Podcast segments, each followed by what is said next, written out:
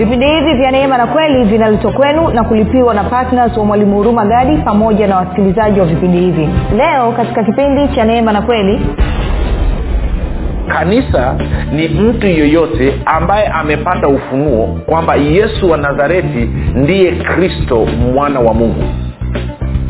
Tarudia tena kanisa ni mtu yeyote ambaye amepata ufunuo kwamba yesu wa nazareti ndiye kristo mwana wa mungu.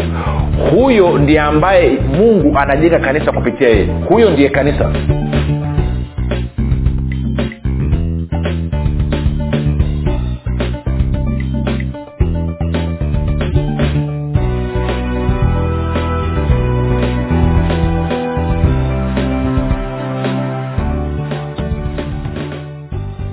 popote pale ulipo rafiki ninakukaribisha katika mafundisho ya kristo kupitia vipindi vya neema na kweli. Jina langu naitwa huruma gadi. Ninafuraha kwamba umeweza kuungana nami kwa mara nyingine tena ili kuweza kusikiliza kile ambacho bwana wetu yesu kristo ametuandalia kupitia vipindi vya neema na kweli.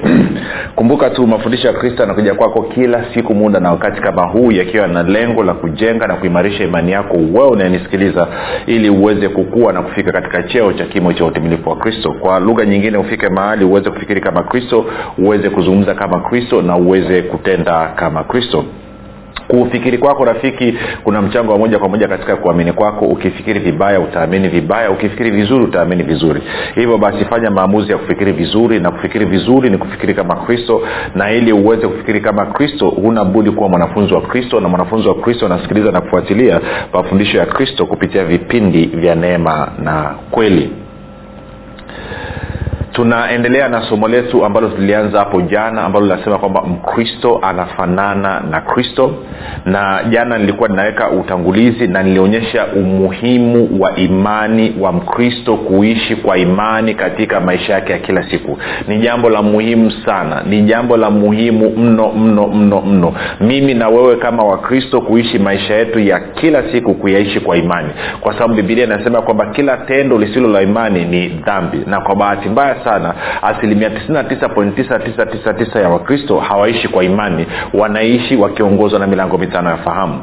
Lakini kabla ya kuendelea basi na kuangalia kile ambacho nataka tukiangalia siku ya leo nikukumbushe tu kwamba kama ungependa kupata mafundisho haya kwa njia ya video basi tuna chanel yetu katika youtube inayokwenda kwa jina la mwalimu huruma gadi. Ukifika pale tafadhali tunaomba subscribe lakini pia utakapo utakapo uh, video yoyote tunaomba uweze kulike pamoja na kushare ili watu wengi zaidi waweze kufikiwa na mafundisho haya. Na kama ungependa kupata mafundisho haya kwa njia ya, ya, ya, ya sauti kwa maana ya audio basi tunapatikana pia katika google podcast katika apple podcast na katika spotify. Nako tunapatikana kwa jina la mwalimu huruma gadi na kama ungependa kupata mafundisho haya pia kwa njia ya whatsapp ama telegram basi kuna grupu linaitwa mwanafunzi wa kristo. Unaweza ukatuma ujumbe mfupi tu ukasema niunge katika namba 7895242 7895242 nawe utaunganishwa baada ya kusema hayo basi nitoe shukurani za dhati kwako wewe ambao umekuwa ukisikiliza na kufuatilia mafundisho ya kristo kila siku na zaidi ya yote umekuwa ukihamasisha wengine waweze kusikiliza na kufuatilia. Ni kushukuru pia kwa vile ambavyo umekuwa ukiwafundisha na kuwashirikisha wengine kile ambacho wewe mwenyewe umejifunza na kukisikiliza. Na kwa wale ambao ni wapya leo unanisikiliza labda kwa mara ya kwanza unaanza kunisikiliza nikutie moyo kuhusu jambo moja. Mafundisho ya kristo yako tofauti sana na mafundisho ambayo umeyasikia. Na kwa maana hiyo utakapokuwa ukisikiliza kuna vitu vingi utaanza kuvisikia vinakinzana vinapingana na vile ambavyo umefundishwa na vile ambavyo unafikiri na kuamini. Nachokuomba ni kitu kimoja. Badala ya kuzima redio yako ama kutoka katika grupu hebu nipe siku tatu. Sikiliza siku tatu mfululizo. Na kuhakikishia kusikiliza kwa siku tatu mfululizo utaweza kupata connection utaweza kuanza ku, ku, kuelewa tunazungumza kutokea katika engo gani. Kunisikiliza tu siku moja haitoshi. Kwa hiyo badala ya kukasirika na kununa tafadhali nipe fursa. Kuwa kama mariamu kuwa kama yakobo. Hifadhi katika moyo wako. Hata kama ukielewa sema okay, hiki sikielewi lakini nakiweka pembeni. Oja niendelee kusikiliza. Na uhakikishia baada ya siku tatu utaweza kupata mtiririko mzuri na wewe utaanza kufurahia mafundisho haya. Na nitoe shukurani pia za pekee eh, kwako wewe ambaye ume, ume, ukifanya maombi kwa ajili ya vipindi vya neema na wasikilizaji wa vipindi vya neema na kweli kwa ajili ya kwangu mimi pamoja na timu yangu asante sana kwa maombi yako. Maombi yako yanaleta tofauti kubwa sana. Kumbuka unapofanya maombi fanya maombi ukisimamia waefeso moja kumi na saba hadi ishiri na tatu na wakolosai moja eh, tisa hadi kumi na moja kwa ajili ya wasikilizaji wa vipindi vya neema na kweli. Na mwisho basi nitoe shukurani zangu za dhati kwa ajili ya kwako wewe ambaye umekuwa ukisapoti uki injili kwa eh, sadaka yako ya upendo kila mwezi. Mapato yako yanasababisha watu wengi zaidi wanafikiwa na hii injili kwa njia ya redio. Kwao tunasema asante sana kwa uaminifu wako asante sana kwa upendo wako. Na kuhakikishia matoleo yako yanabadilisha maisha ya watu. Matoleo yako yanaleta tofauti kubwa sana. Na unaweza usijue siku utakaposoma mbele ya kristo utaona kazi kubwa ambayo hicho ambacho umekuwa ukitoa kila mwezi ambacho kimeweza kuleta tofauti kubwa sana katika maisha ya watu. Na kama unanisikiliza hujafanya maamuzi basi ya kuwa patna na vipindi vya neema na kweli na kushiriki na kutoa sadaka yako ya upendo kila mwezi ili kuhakikisha kwamba injili kwa njia redio inasonga mbele basi ninakushauri uweze kufanya hivyo. Baada ya kusema hayo basi nataka tuendelee sana somo letu. Kumbuka somo linasema mkristo anafanana na kristo na kipindi kilichopita nilianza kuzungumza na kuonyesha umuhimu wa imani katika kuhusiana na mungu. Waibrania kumi na moja mstari wa sita anasema kwamba pasipo imani haiwezekani kumpendeza kwa maana wale wanaomwendea mungu lazima waamini kuwa yuko na kwamba huwapa thawabu. Na nikakuonyesha katika warumi kumi na nne ishirina tatu b kwamba kila tendo lisilo la imani kila kitu ambacho msingi wake siyo imani ni dhambi. Na kwa bahati mbaya sana wakristo wengi hawalijui hili hawalijui hili. Na kwa maana hiyo wamekuwa wakienenda wakiongozwa na milango mitano ya fahamu kwa kuona kusikia kugusa kunusa na kupapasa kuliko kile ambacho neno la mungu linasema. Na bila mimi na wewe kufanya maamuzi hayo ya kuanza kwenda kwa imani kuanza kuendesha na kufanya maamuzi yetu kwa kukubaliana na kile ambacho neno la mungu linasema bado tutaendelea kukaa katika dhambi na kwa maana hiyo matokeo ambayo tutakuwa tunayapata tutakuwa tukivuna matunda ya dhambi tutakuwa tukivuna mshahara wa dhambi. Kumbuka mshahara wa dhambi ni mauti rafiki. Kwao kama nakataa kuishi kwa imani ni dhahiri kwamba naishi katika dhambi. Hii hii hi, haina mjadala. Haina mjadala. Hata kama katiba inasema sijui katiba mnayoitumia kumwabudu mungu inasema nini. Haina mbadala. Mungu ndo amesema katika neno lake kwamba pasipo imani haiwezekani kumpendeza. Na kwamba kila tendo lisilo la imani ni dhambi kwao haijalishi kama mmepiga kura ya kukubaliana ama kutokubaliana. Mungu amesema amesema. Kumbuka mungu afanye maamuzi kwa kuangalia wingi wa watu. Watu wengine napofundishaga nasema sasa mwalimu ina maana kwamba watu wote hao wamekosea kwa hiyo wataenda jiana mtu yep. Kumbuka kipindi cha nuhu. Dunia nzima iliangamizwa usipokuwa watu nane tu kwa hiyo mungu ababaishwi na idadi ya watu. Anachoangalia anaangalia kile ambacho amekisema. Na amesema pasipo imani haiwezekani kumpendeza. Amesema kwamba kila tendo lisilo la imani kila kitu ambacho msingi wake sio imani ni dhambi. Period. Kwao hakuna uhuru hakuna mbadala. Kama hauishi maisha yako ya kila siku na kuhakikishia unaishi katika dhambi. Sio mimi nimesema ni neno la mungu limesema. Na ndio maana tunapokuletea vipindi vya, vya, vya neema na kweli tunapoletea mafundisho ya kristo kupitia vipindi vya neema na kweli pale mwanzo huwa nakwambia kwamba vipindi vya neema na kweli vimelenga kujenga na kuimarisha imani yako. Kwa nini? Kwa sababu pasipo imani haiwezekani kumpendeza mungu. Pasipo imani unaelekea jehanam kama hauishi kwa imani unaelekea jehanam nobody should fool you. Mtu yoyote asija akakudanganya mtu yoyote asija akakufanye mjinga kwamba pasipo imani you are going to hell. Unaenda jehanam sasa kumbuka imani kwenye nini? Ni imani kwenye kile ambacho yesu kristo amekifanya. Basi wala sio kitu kigumu sana.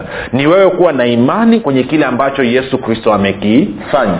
Kipindi kilichopita nilikuonyesha kwa mfano kwenye matendo ya mitume ishiri na sita mstari ule wa kumi na nane tuliona kwamba mwanadamu anapokea msamaha wa dhambi pamoja na utakaso kwa sababu ya imani yake iliyoko kwa yesu kristo. Period hakuna kitu kingine chochote ambacho kinaweza kutuondolea dhambi kinaweza kututakasa zaidi ya imani yetu iliyoelekezwa kwa yesu kristo na kwa kazi yake kamilifu aliyofanya pale msalabani sasa nalisisitiza hili kwa sababu wakristo wengi wanadhania kwamba wana option. Is optional. Yaani kwamba imani nitaitafuta imani tu pale ambapo labda nahitaji kupona ama nitatafuta imani tu pale ambapo labda nahitaji kulipia ada za mtoto ama kodi ya nyumba ama nahitaji mtaji ama naitafuta sijuu mme ama mke. No imani ni kila siku. Kula yako inatakiwa ule kwa imani. Ndio maana tengine nawashangaa watu chakula kimekuja mezani alafu wanavyoanza kuomba wanakitakasa chakula. Then najiuliza hichi chakula umepewa na nani? Umepewa na ibilisi au umepewa na mungu ambaye ni baba yako na kama ni mungu ndiye aliyekupa hicho chakula hivi mungu anaweza akupa kitu kibaya? Paulo akasema unapopokea chochote kwa shukrani automatikali kimetakaswa. Kwa sababu ya nini? Kinatakaswa kwa imani. Kwao yale maneno yako kusema baba naomba ukitakasa chakula hichi katika jina la yesu kristo tupate nguvu za kutumikia vyema. Amen. Hiyo ni ngonjera si kwa sababu gani? Kwa sababu hauli kwa imani. Ndio maana anasema kila tendo kula kwa imani kwamba amini bwana yesu alisema hakuna kitu chochote hata ukila kitu cha kufisha hakiwezi kukudhuru kwao chakula chochote kinachowekwa mbele yako kipokee kwa shukrani. Sema baba asante kwa ajili ya mlo ulioko mbele yangu. Asante kwa ajili ya chakula kilichoko mbele yangu. Tunakipokea kwa moyo wa shukrani. Asante kwa maana chakula hichi ni uthibitisho wa upendo wako wa wema wako na ukarimu wako katika maisha yetu. Amen. Alafu gonga menyu lakini ukianza unatakasa sijui nakemea na kitu gani sijui nasafisha nakue karoti shambani inaonyesha jinsi ambavyo umejaa kutokuamini inaonyesha jinsi ambavyo hauamini kama hicho chakula umepewa na mungu inaonyesha kwamba unaamini hicho chakula umekipata kwa nguvu zako mwenyewe na kwa kuwa imani yako haiko kwa mungu then hata hiyo kula yako ni dhambi. Tuiacha haleluya kwa hiyo sasa kwa nini kuwa nasema? Nasema hiyo kwa sababu kuna mambo ambayo tutaanza kuiangalia kuhusiana na wewe kufanana na, na, na kristo kama mkristo ambayo itabidi uyapokee kwa imani. Nje ya imani hutaweza kukubaliana nayo. Akili yako itakataa kabisa. Akili yako itagoma kabisa. Tuko sawa? Sasa kumbuka tumesema somo anasema kwamba mkristo anafanana na kristo. Sasa nielezee kidogo kuhusu mkristo. Maanake saa nyingine watu wanadhania kwamba mkristo ni kila mtu anayekwenda kwenye sehemu inaitwa kanisani hasa nataka tuelezee kidogo maanake saa ingine kuna, kuna mkanganyiko mkubwa sana. Kanisa sio jengo. Kanisa sio jengo. Hilo kwanza tulielewe. Kanisa sio jengo. Kwa hiyo twende tuangalie chapchap matayo kumi na sita. Tuanze mstari wa kumi na tatu mpaka wa kumi na nane anasema basi yesu akaenda pande za kaisaria filipi akawauliza wanafunzi wake akasema watu hunena mwana wa adamu kuwa ni nani? Wakasema wengine hunena huu yohana mbatizaji wengine eliya wengine yeremia na au mmojawapo wa manabii. Akawaambia nanyi mwaninena mimi kuwa ni nani? Simoni petro akajibu akasema wewe ndiwe kristo mwana wa mungu aliye hai. Yesu akajibu akamwambia heri wewe ama umebarikiwa wewe simoni bariona kwa kuwa mwili na damu havikufunulia hili bali baba yangu aliye mbinguni. Kumi na nane. Nami nakuambia wewe ndiwe petro na juu ya mwamba huu nitalijenga kanisa langu wala milango ya kuzimu haitalishinda. Kwao kanisa ni mtu yeyote ambaye amepata ufunuo kwamba yesu wa nazareti ndiye kristo mwana wa mungu. Tarudia tena. Kanisa ni mtu yeyote ambaye amepata ufunuo kwamba yesu wa nazareti ndiye kristo mwana wa mungu huyo ndiye ambaye mungu anajenga kanisa kupitia yeye. Huyo ndiye kanisa. Hilo nataka likae kwanza vizuri tulielewe. Sawa? Hilo nataka likae vizuri tuweze kulielewa. Kwao hilo ndio kanisa. Okay. Sasa mkristo ni nani? Twende matendo ya mitume. Matendo ya mitume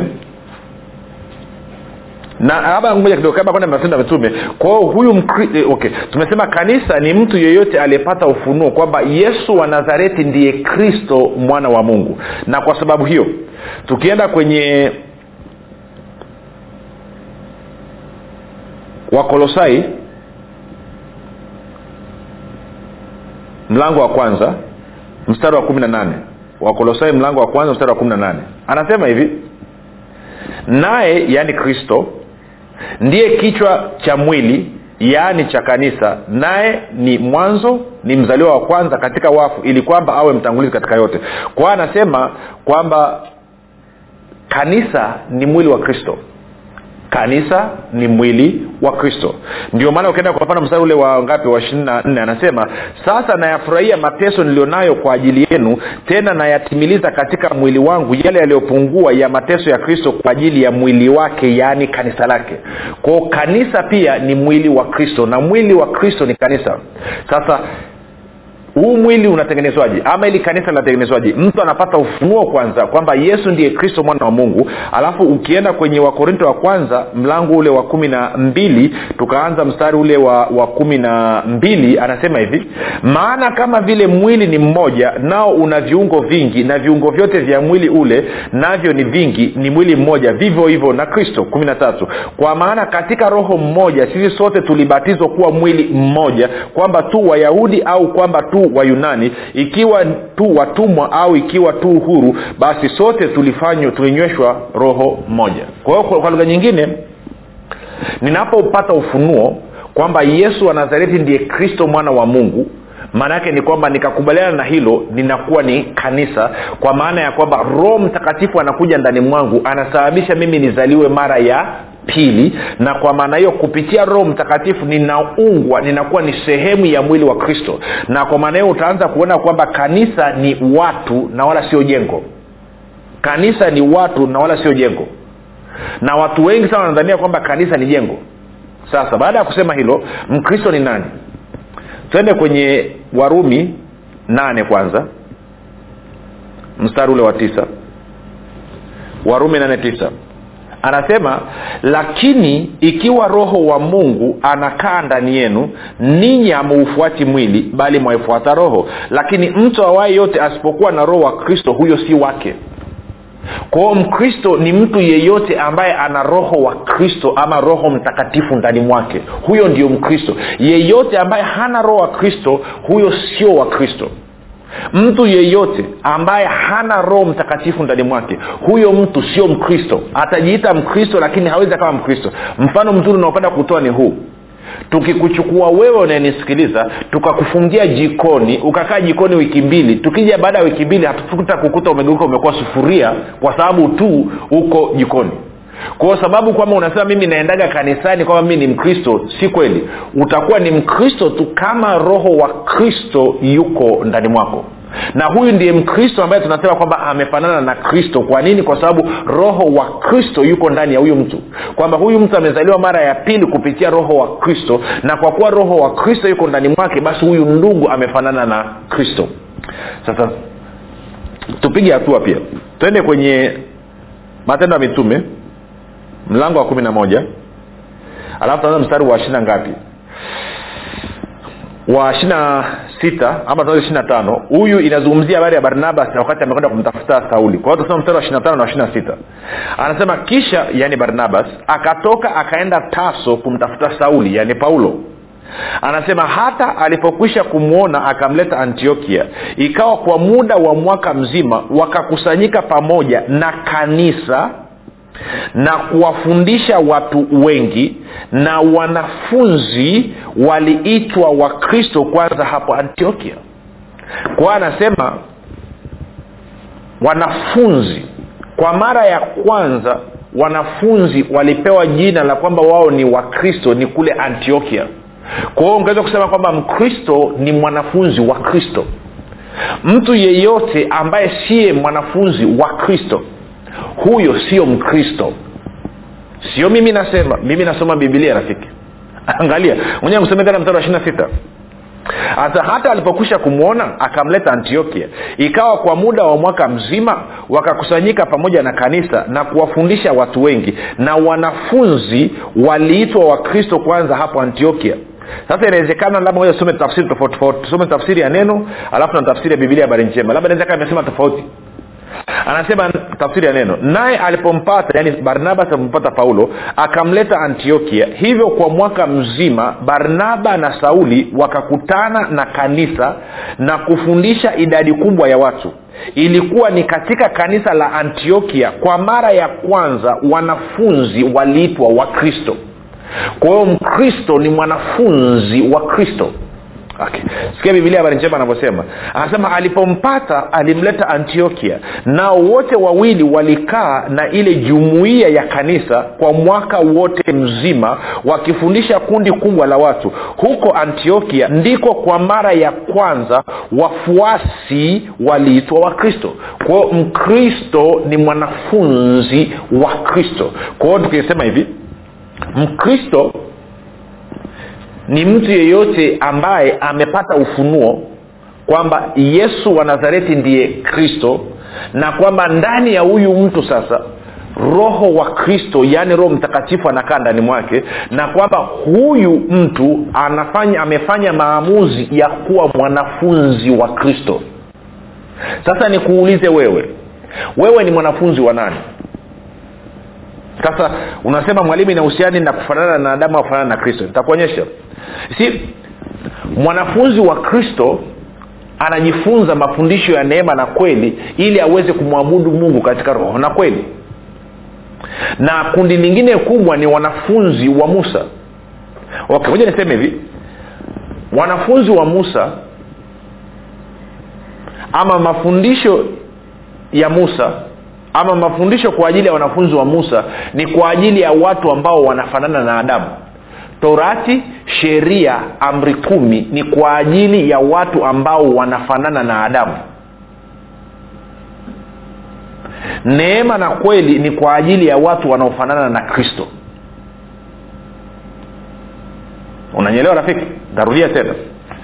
Torati sheria amri kumi ni kwa ajili ya watu ambao wanafanana na adamu. Neema na kweli ni kwa ajili ya watu ambao wanafanana na kristo. Moja niseme hivi torati sheria amri kumi ni kwa ajili ya wanafunzi wa musa. Neema na kweli ni kwa ajili ya wanafunzi wa kristo sasa nikuulize wewe unanisikiliza wewe ni mwanafunzi wa musa au ni mwanafunzi wa kristo? Wewe umefanana sorry wewe, wewe ni umefanana na adamu ama umefanana na kristo?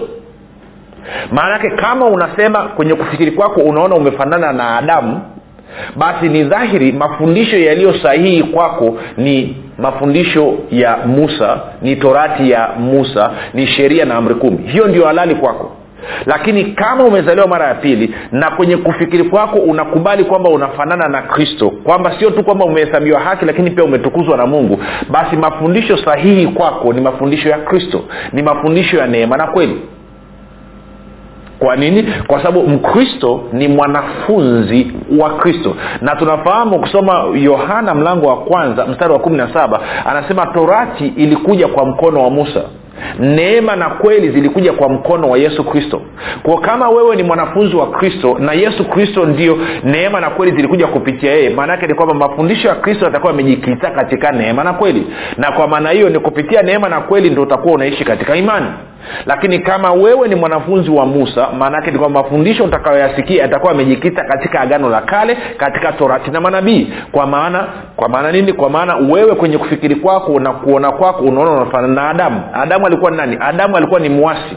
Adamu alikuwa ni mwenye dhambi. Adamu alikuwa amemkataa mungu. Adamu alikuwa ameamua kutengana na mungu. Lakini kristo kristo ni kipenzi cha mungu. Kristo ni furaha ya mungu. Kristo ndiyo fahari ya mungu. Na kama wewe umefanana na kristo maanaake ni kwamba na wewe ni kipenzi cha mungu wewe ni furaha ya mungu wewe ni fahari ya mungu. Lakini kama kwenye akili yako unajiona umefanana na adamu utaanza kumkimbia mungu. Ndio maana ukifika ukisikia habari ya mungu unamwona mungu ni mgumu unamwona mungu ana hasira unamwona mungu kama vile anafurahia wewe kwenda jehanamu zaidi kuliko wewe kupata uzimu wa milele. Unaona kama vile mungu anafurahia wewe kupata matatizo zaidi kuliko wewe kuwa na maisha yaliyojaa amani na furaha.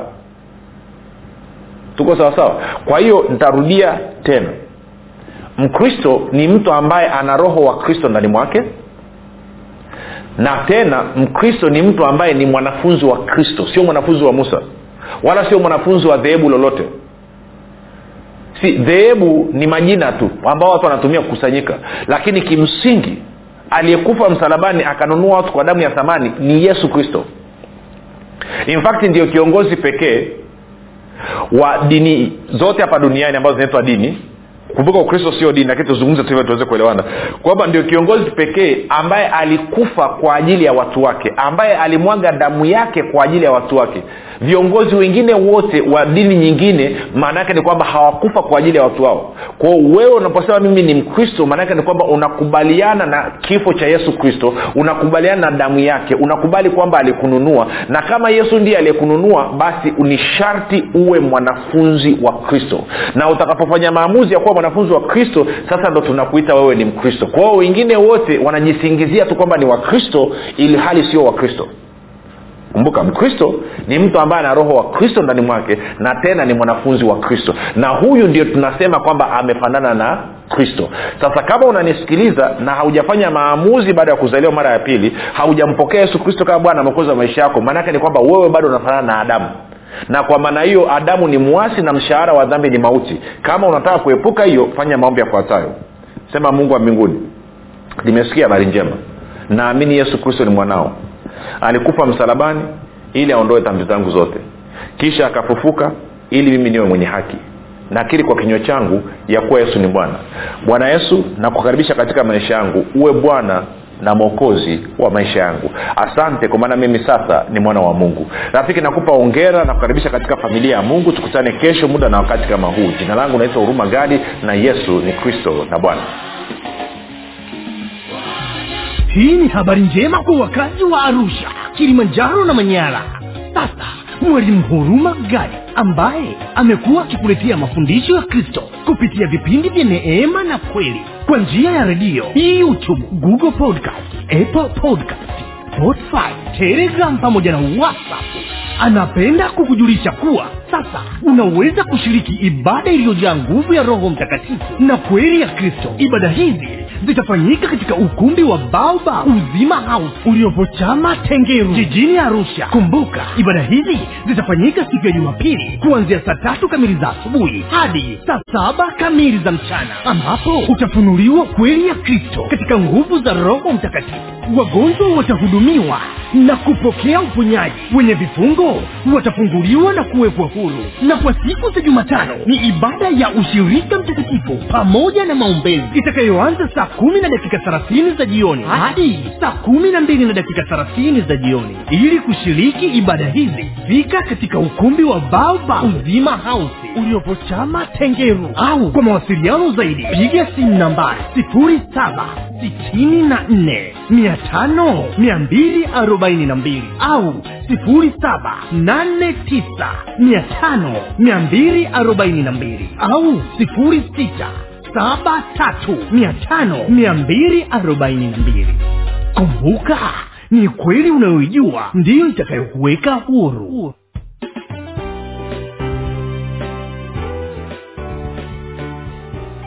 umekuwa ukisikiliza kipindi cha neema na kweli kutoka kwa mwalimu huruma gadi. Kwa mafundisho zaidi kwa njia ya video usiache kusubscribe katika youtube channel ya mwalimu huruma gadi na pia kumfuatilia katika apple podcast pamoja na google podcast. Kwa maswali maombezi ama kufunguliwa kutoka katika vifungo mbalimbali vya bilisi tupigie simu namba 7645242 au 7895242 au 6735242